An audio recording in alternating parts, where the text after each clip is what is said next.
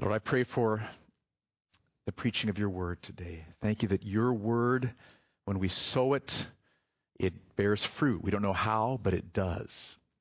And we ask that you would do that. I pray that in each heart here, you would use the seed from Hebrews chapter 11 to, to bear fruits of faith, of salvation, of encouragement, of conviction, of strength, of hope, of comfort, of calling, whatever we need. Dozens and dozens of different needs here. But would you come now and speak through your word and let there be fruit born in each heart? And I pray this in Jesus' name. Amen.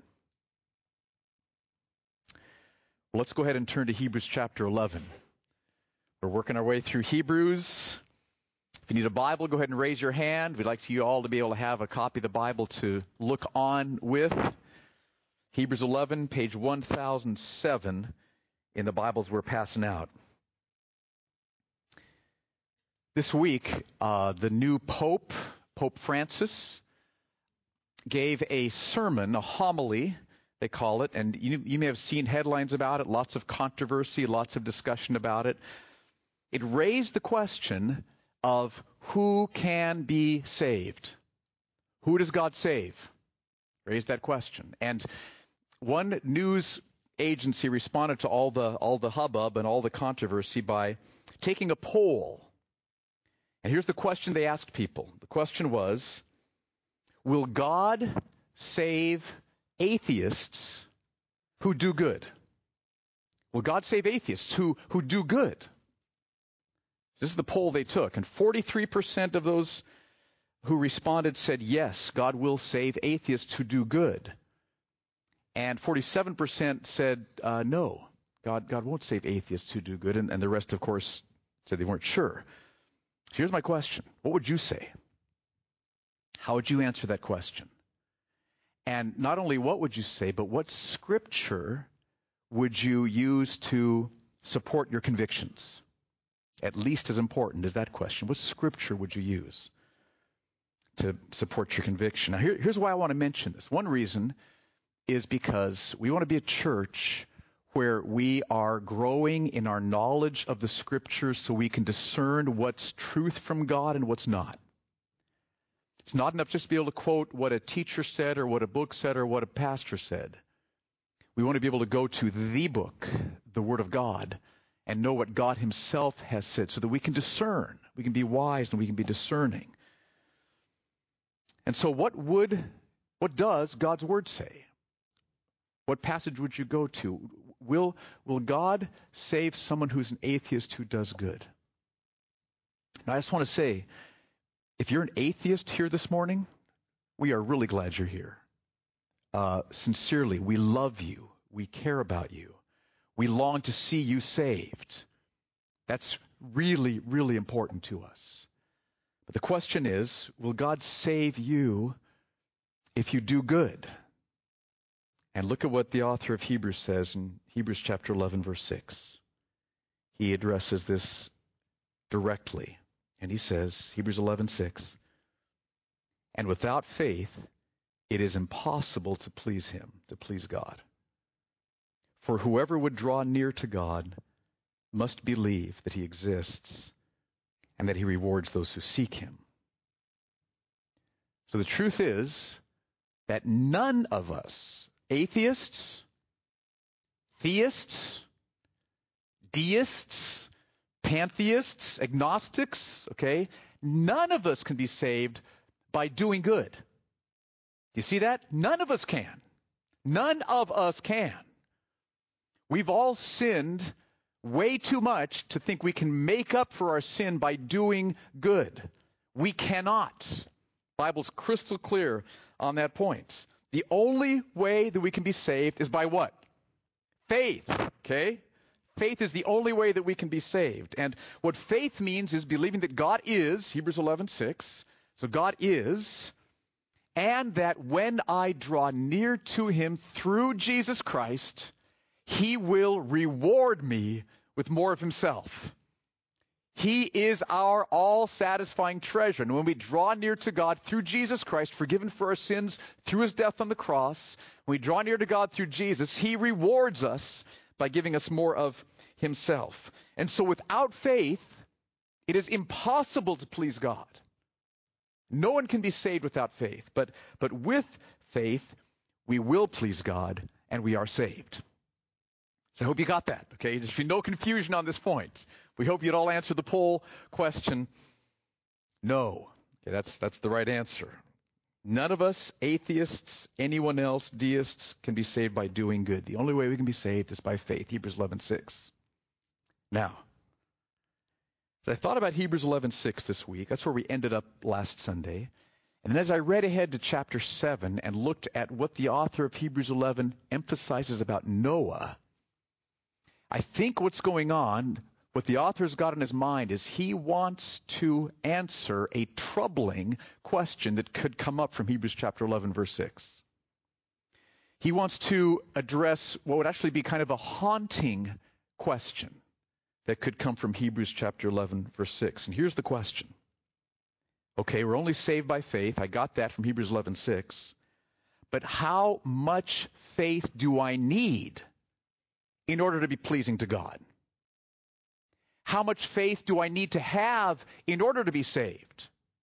I understand we're only saved by faith, yes, but, but how much faith do I need? Do I have enough? Will another week do it? Will another month of faith do it? I get it. Faith alone, but how much faith do I need in order to be fully pleasing to God? And one reason the author tells us the story of Noah is to answer that question. I've never seen this before. This is so powerful. So let's read verse 7. We're only doing one verse today. I just, there's just too much in here, okay? Verse 7 is just like brimming with truth for us.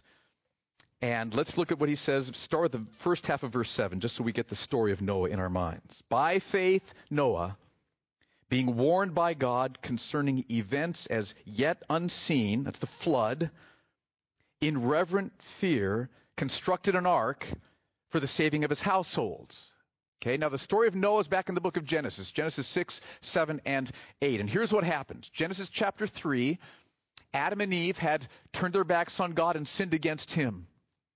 And they, they ended up turning back, being forgiven, but their lineage, their children, grandchildren, great grandchildren, great great grandchildren, kids, kids, kids, their whole lineage, everyone on the earth turned their backs on God were sinning against God. Everyone on the whole globe, you read that in Genesis 6, 5, I think it is. The Lord saw that the wickedness of man was great on the earth, for every intent of the thoughts of their hearts was only evil continually. Genesis 6, 5. Everyone was turning their backs on God except for Noah and his family. So everybody was sinning except for Noah and his family. And God is righteous and perfectly holy and just. And God said to Noah, I'm going to punish everyone except for you, Noah, because I'm going to save you. I'm going to bring a flood, bring a flood upon the whole earth. I want you to build an ark to save you and your family. So this is the, the story of what's going on. And Noah heard God say, I'm bringing a flood. Everyone's going to be destroyed. I want to save you and your family through you building an ark. And Noah believed God. I believe you. I trust you. And so that faith expressed itself in Noah building an ark. Now, with that in mind, read verse 7 again. Let's read the whole verse. By faith, Noah, being warned by God concerning events as yet unseen, there's the flood, in reverent fear, constructed an ark for the saving of his household. By this faith, by this faith, he condemned the world and, get this next line, became an heir of the righteousness that comes by faith. So Noah had faith in God's word. There's a flood coming, build an ark. Noah trusted God. Okay, he, he believed God's word. And by that faith, that one act of faith, he became an heir of the righteousness that comes through faith. He inherited the righteousness that comes through faith by that one act of faith. Now, now this is huge. I hope you feel this. We've all sinned against God. We are all unrighteous before God. One of the most important truths you can understand about, about yourself. And it's true of me too. It's true of every single one of us here. We've all sinned against God. We are unrighteous before God. And God is a holy and just and perfectly good and righteous being, and He must punish unrighteousness. And so our crying need is, how can I be righteous before God? I'm unrighteous right now. How can I be righteous? Okay, and if you add, you know, five millimeters of righteousness to 30,000 tons of unrighteousness, how righteous? It doesn't work that way. So how can I be righteous? And notice what's described here. The moment Noah believed God's word about the flood and about the ark, that faith, by that faith, he became an heir of the righteousness that comes through faith. By that, by that faith, he inherited the righteousness that comes by faith. Now, how's that possible? That this one act of faith, Noah's unrighteousness was completely covered by perfect righteousness. He was going to inherit perfect righteousness because of that one act of faith. How's that possible? It's because of what Jesus would do uh, at least 2,000 years in the future. Okay, so here's what happened. The moment that Noah put his trust in God, he had faith. At that moment, everything changed for him. All of his sin, past sin, present sin, future sin, all of Noah's sin was put upon Jesus on the cross in the future and was punished in Jesus. So if all of Noah's sin was punished in Jesus, if all, all of Noah's sin, all of his past, all of his present, all of his future, if all of his sin was punished in Jesus, how much punishment did Noah still need to go through for his own sin? None, right? Let me try that again. Hello, Mercy Hill Church. Are we awake here? Here we go. If all of Noah's sin was punished in Jesus, all of his past sin, all of his present sin, all of his future sin, if it was all punished in Jesus, how much punishment does Noah still need to go through to, to be punished for his sin? Thank you. Okay. Hello. We're awake. All right. Good deal. Now, that's the first thing that happened. The second thing that happened is Jesus Christ is the only human being who has ever lived a perfectly blameless and righteous life. No one else has. The God man, Jesus Christ, is the only one who has lived a flawless, sinless life. And the second thing that happened to Noah when he put his trust in God and he trusted God's words there, all of Jesus' perfect moral righteousness was given to Noah as a gift to cover his remaining sin. And so from that moment on, when God looks at Noah, he sees Noah as perfectly morally righteous. This is called justification. Hope you know that word. Such a precious word. Not just, not just saying it, but experiencing it, understanding it. So from that moment on, whenever God looked at Noah, he saw Noah as perfectly morally righteous. Not that he became perfectly morally righteous, but he was clothed with Jesus' perfect moral righteousness. And so God responds to Noah as if he was perfectly morally righteous. Loved Noah, delighted in Noah, pouring out love upon Noah, pouring out favor upon Noah, pouring out his mercies upon Noah, because he was clothed with Jesus' perfect righteousness. And that all happened through how much faith in Noah's part? One act of faith. He believed God by faith. That faith of building the ark, expressed through building the ark, that's what happened. Now, write down in your notes Genesis 15:6. Exact same truth. A few chapters later than Noah. Remember, God gave Noah a promise. He said, Look outside, look at the stars. That's how many children you're going to have, Noah. Okay? And then the next line, Genesis 15:6. And Abraham believed God, and it was reckoned to him as righteousness. Lifetime of righteousness was counted to him because of what Jesus would do through that one act of faith. Now, let's bring it up to us then. Okay, here we are, 2013. The moment that you put your trust in Jesus Christ, the moment you turn from whatever else you've been trusting, say, Jesus, here I am. Might be weak faith, might be struggling faith, but I, am trusting you. I'm, I'm trusting you, Jesus Christ, to forgive my sins. I'm trusting you to help me. I'm trusting you to change my heart. I'm trusting you to satisfy me. The moment we turn, even with weak faith, and look to Jesus Christ by faith, at that moment, everything changes. All of your sins put upon Jesus 2,000 years ago. And punished in Jesus, and all of Jesus' perfect moral righteousness given to you as a gift, so that from now on, when God looks at you, he sees you as clothed with Jesus' perfect moral righteousness. He's running towards you like the prodigal son's father. He's delighting in you. He's caring for you. He's cherishing you. He's pouring out his favor and his blessings upon you. Parenthesis doesn't mean a trial free life. Okay, let's not draw wrong conclusions there, but the point is that God is 100% for you, loving you, delighting in you through that one act of faith, putting your trust in Jesus Christ. Now, you might say, well, it's like, what if somebody says, okay, wow, like, trust Him, done, covered, now on with my life. Let's just like go out and sin and rebel. That can't happen because that's not faith, right? Part of genuine faith means I'm trusting you, Jesus. I'm seeing who you are. I want to follow you forever. That's part of what faith means. Doesn't doesn't mean you will perfectly follow him. You won't. Doesn't mean you won't sin. You will. But if faith is genuine, at that one moment, it longs to keep following Jesus forever. So don't forget that. But that one moment of genuine faith changes everything. You will become an heir of the righteousness that's through faith. You will inherit the righteousness that comes through faith. Are you getting this? Okay, little quiz now. Let's say someone calls you up who's in your home group in tears, and, and they are just like despondent because they're seeing their sinfulness, they're seeing the imperfection of their faith, and the question that they're asking you is, I'm not sure I've had enough faith to be saved. And my faith is so weak. I'm not sure I've, I've had enough faith to really be pleasing to God. It says, without faith, it's impossible to please Him.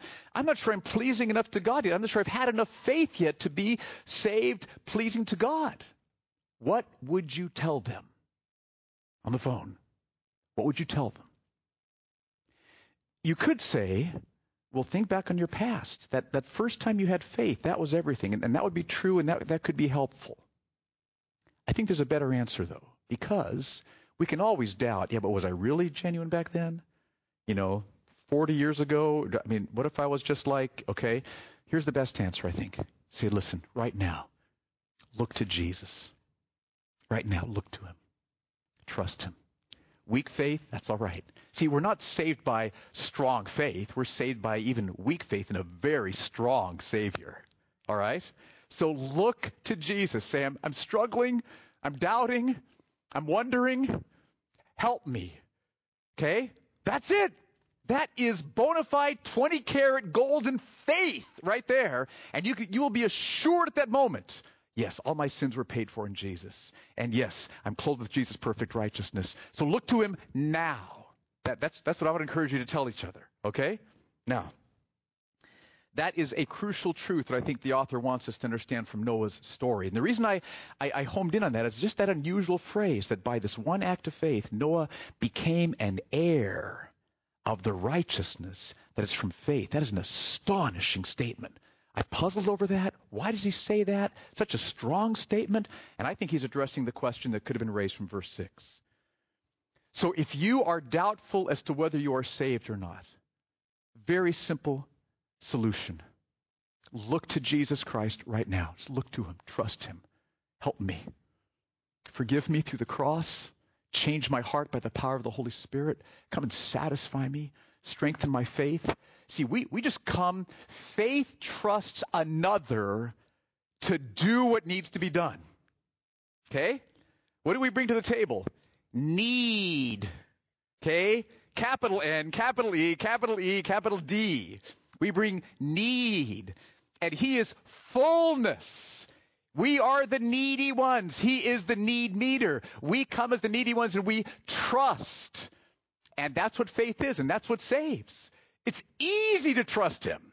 If we would just get our stinking sin and pride out of the picture, right? I'm, I'm an idiot. And uh, I'm an idiot, okay? Right? We all struggle with these things. I mean, look, I am so needy. And look at him. He has proven himself faithful through how he cared for Israel and how he took care of Noah, as we're going to see in a moment, and how he sent his own son to die on the cross to pay for our sins. And he's never broken a promise, ever, ever, ever, ever. And the only thing that keeps me from trusting him is my sin. So just, Lord, and, and you know what the beauty, the beauty is? He takes care of that too. Okay? He forgives and he changes. So look, just turn to him and look to him by faith. That's it. That is it. And he will go to work. Change you, satisfy you, assure you. Okay, are we getting this? All right. Oh, this is just amazing. Clothed with Jesus' perfect righteousness. Mm. That's one truth from verse 7. But there's a second truth also that I think is very important for us to get this morning. Ask this question How did Noah do something as hard as building an ark? Really hard. Okay, here's, here's why. Think about what this would have meant for Noah. God said to Noah, I'm going to bring a flood and I'm going to, I'm going to destroy everyone because everyone's sinned against me. But no, I want you to build an ark to protect you and your family. And so think of then Noah, what this would have meant. I mean, um, there hadn't been a flood we read in the Bible record. No, what's a flood? What's a flood? Okay, well, it's you know, flood, rain. Okay, um, they may, there may not have even been, been much water around there, for all that we know. Okay, so so here Noah is asked to build an ark. And this wasn't a small ark that he could like hide behind his garage. Um, the ark, God gave exact dimensions. he couldn't, no wiggle room here. Like a three foot ark? No, no, no, no. 450 feet long. Okay, so picture yourself out in the middle of a football field. It's the length of the football field plus another half of a length. Big ol' ark. Okay, 450 feet. It is uh, how many feet wide? 75 feet wide, which is half of a football field. I looked that up. Okay, so pretty wide, and it's three to four stories tall. So this could have been seen for miles around. I mean, this was massive and, and gigantic here. And Noah's building of the ark would have been a statement to everyone. You've sinned against God. His judgment is coming. He is against you unless you turn. And that's why the author says in verse 7 that, that Noah condemns the world. It's not that he, he went out there saying, You're bad, you're bad, you're bad. His building of the ark was a statement that judgment was coming to the world. Re- read verse 7 again, you'll see that phrase. By faith, Noah, being warned by God concerning events as yet unseen, in reverent fear constructed an ark for the saving of his household. By this faith, he condemned the world and became an heir of the righteousness that comes by faith. So Noah stood against the whole world in his building of the ark. And it was a statement God's judgment is coming. God's judgment is coming. Bend the knee. God's judgment is coming. So he, that's how he condemned the world by building the ark. And I just want you to think of how hard that would have been for Noah to do. Think how, how hard that would have been. God had asked him to do something that would have looked utterly foolish to everyone. Imagine that God's called you to do something that all of your neighbors know about and think is lunacy. Imagine. Imagine having God ask you to do something that all of your work associates know about and it's foolishness. All your friends know about and it's foolishness. Imagine it. Your family might have even wondered sometimes. Okay? This big old ark being built. And it would have been hard for Noah to do this. So here's the question I want to ask how did he do something that hard?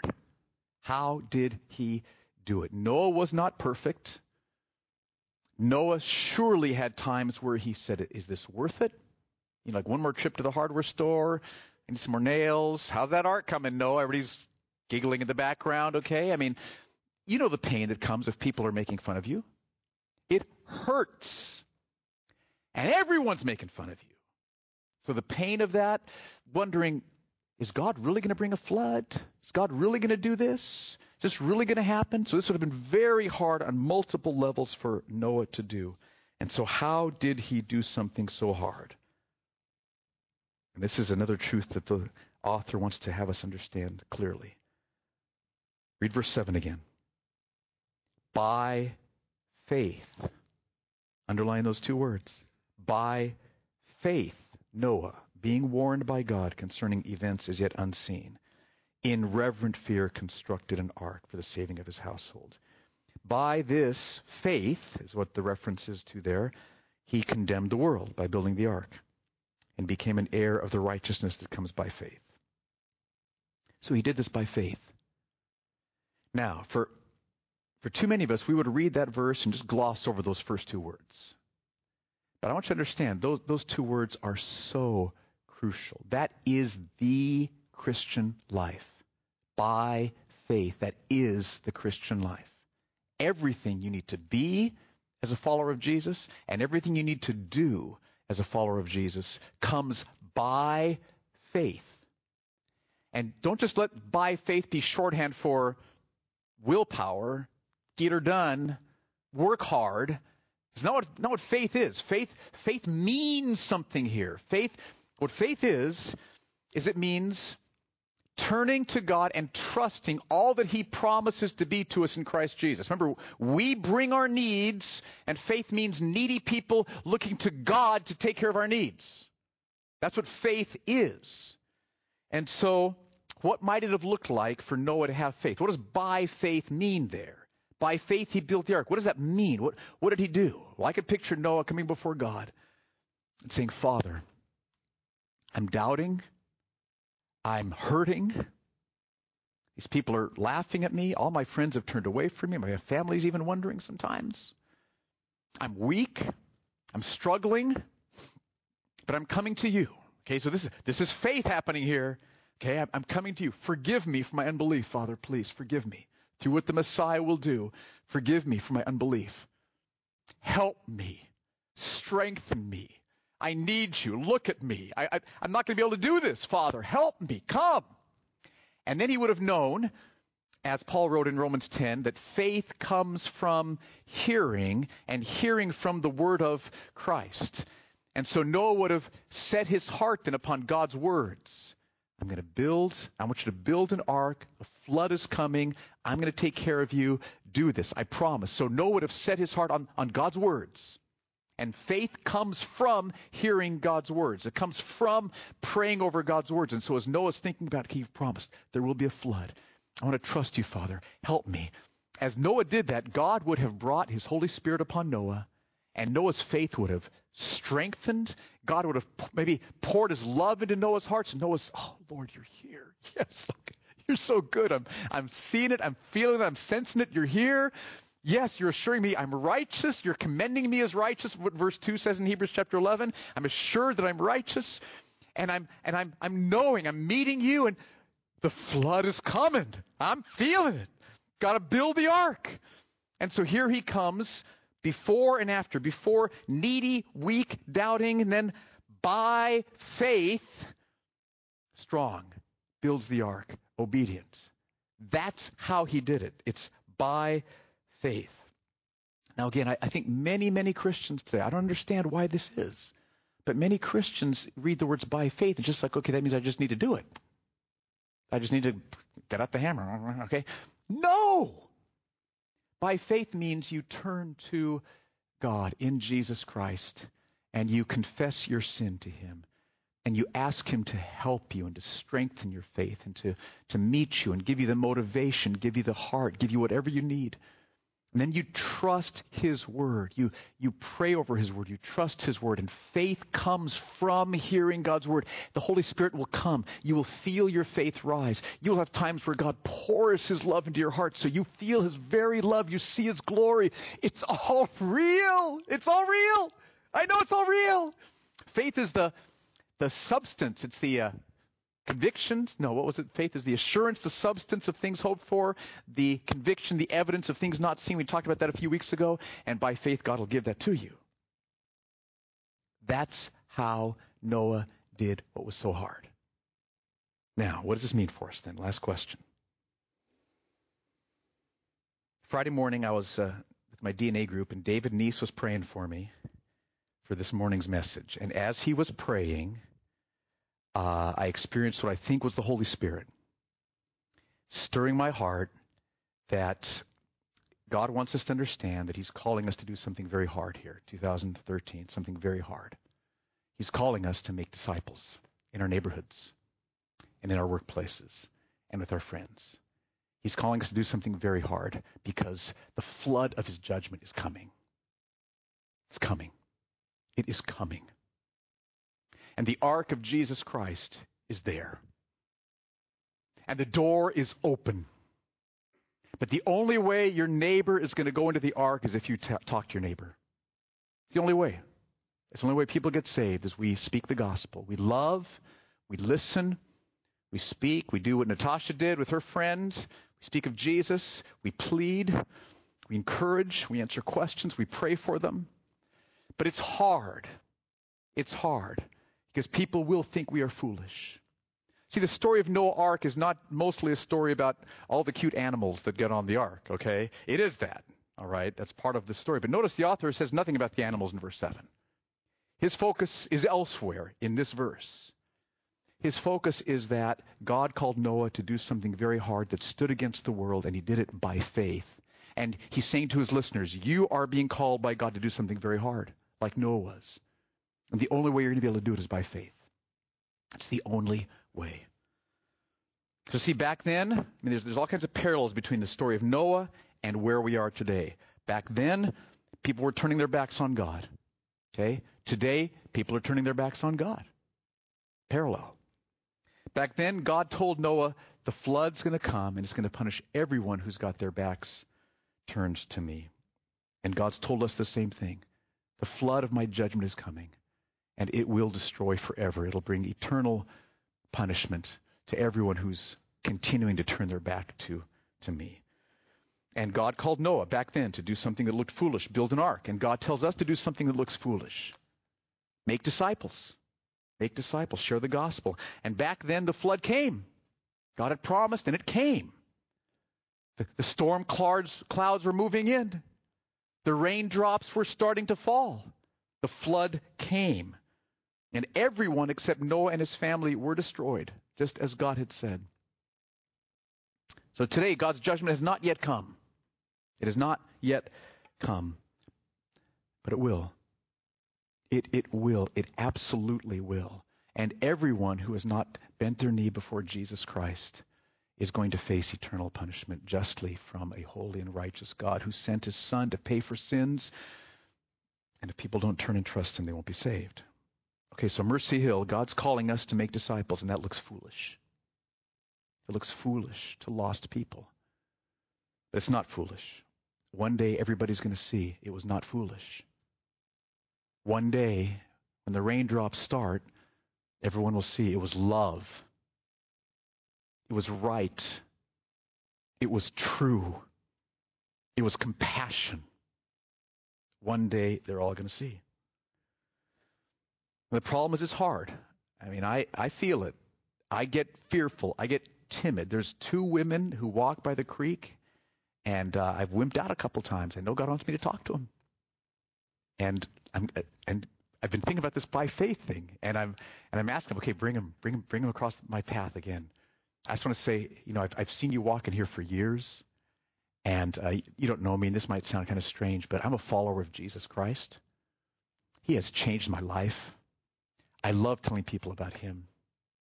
I'd love to tell you about him. Can I, can I talk to you about Jesus? Wouldn't that be powerful? So it would be powerful. So why have I wimped out? Prone to wander, Lord, I feel it, right? Prone to leave the God I love. I need more. I need to come to God and say, look, I'm so I'm such a wimp sometimes. Help me. And you know what? He will. He absolutely will. He has and he will. And you've got somebody maybe in your life along those same lines. Who is God stirring in your heart to share the gospel with? Who is he stirring in your heart? So again, we don't just do this by willpower. Okay, I get her done. No, no, no, no, no. We, we, we come before the Lord Jesus, our precious Savior, Lord Jesus, and we say, Here I am. Look at how weak I am. I've never shared the gospel with anybody. Or I just feel so inept. I don't my, I stumble over my words and it just comes out wrong. But here I am. Forgive me for my unbelief. Change my heart so I'm more bold. Pour your love into my heart so I'm more confident that it's true. And help me and then You pray over his word, and faith comes from hearing. So what I did on this on the back page of your teaching insert, I, I listed, I don't know, eight or nine scriptures. So here's my challenge. I want to give you a project. Take 15 minutes this afternoon, or maybe tonight, or tomorrow's Memorial Day. Some of you have that off. Take 15 minutes and do what Noah did. Okay? Just all of us here at Mercy Hill, come turn towards the Lord Jesus and just say, Help me. Forgive me. Help me. Increase the work of your Holy Spirit upon me. And then as I read over these scriptures and pray over these scriptures, you say, Faith comes from hearing your word, so strengthen my faith. Please do that. And as you do that, I promise you, He has promised your faith will grow. Your love for your neighbors will grow. Your fear will diminish. I'm not saying you'll become fearless. That has not happened to me yet, okay? And it may not until heaven, but your, your fear will diminish. Your boldness will grow. Your love will grow. And then step out as you experience God working in that way and invite your neighbors over for dinner and get to know them and say, share with me your story. How long have you lived here? What brought you to San Jose? And then share your story. Include your testimony in your story, what Jesus Christ has done in your life. Share the gospel with them. Or take somebody in the cubicle next to you out to lunch this week. Hear their story. Love them. Listen to them. Care about them. And tell them about Jesus. Or your, your, your long lost high school friend you haven't seen for 15 years or five years. Call them up. Hey, let's catch up. I'm going to tell you what's going on in my life. The flood's coming. The flood is coming. It's coming. And if you're anything like me, I forget about that. I can go for days not think about it. I can think, oh, it's uncomfortable to talk to people. Are you kidding me? The flood's coming. It's coming. The flood is coming. It is coming. There's lots of other motivations. Our biggest motivation is for the glory of God. Lord, save this person. We're motivated because we want their great good of knowing you and being loved by you and being forgiven and saved. But part of the motivation, too, is the reality that they're going to face judgment. The flood is coming. So be like Noah. Okay? Be like Noah. Do what's going to seem foolish, but keep in mind simply this it's not going to look foolish when the rain starts. It's not going to look foolish when the rain starts. Let's stand together. I want to pray this over us.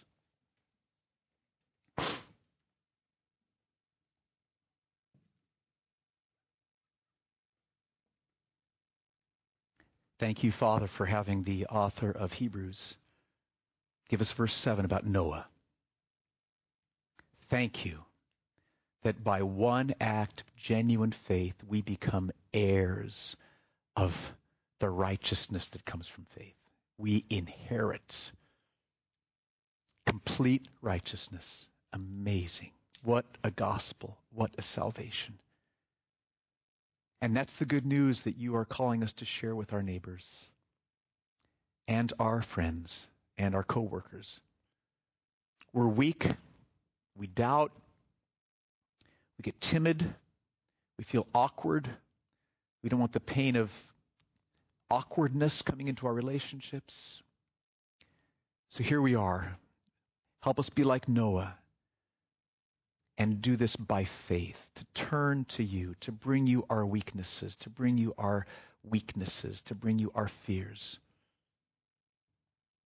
I pray that each of us would take time today, tomorrow, and come to you by faith about this, about our, our call by you to make disciples. Help us with this, Lord. I praise you that you will. Thank you that you've called us to live by faith. By faith. We come needy, and you help us every time. You are the Savior. You are our helper. You are our God. You will do the work. And we thank you for that. In Jesus' name, amen.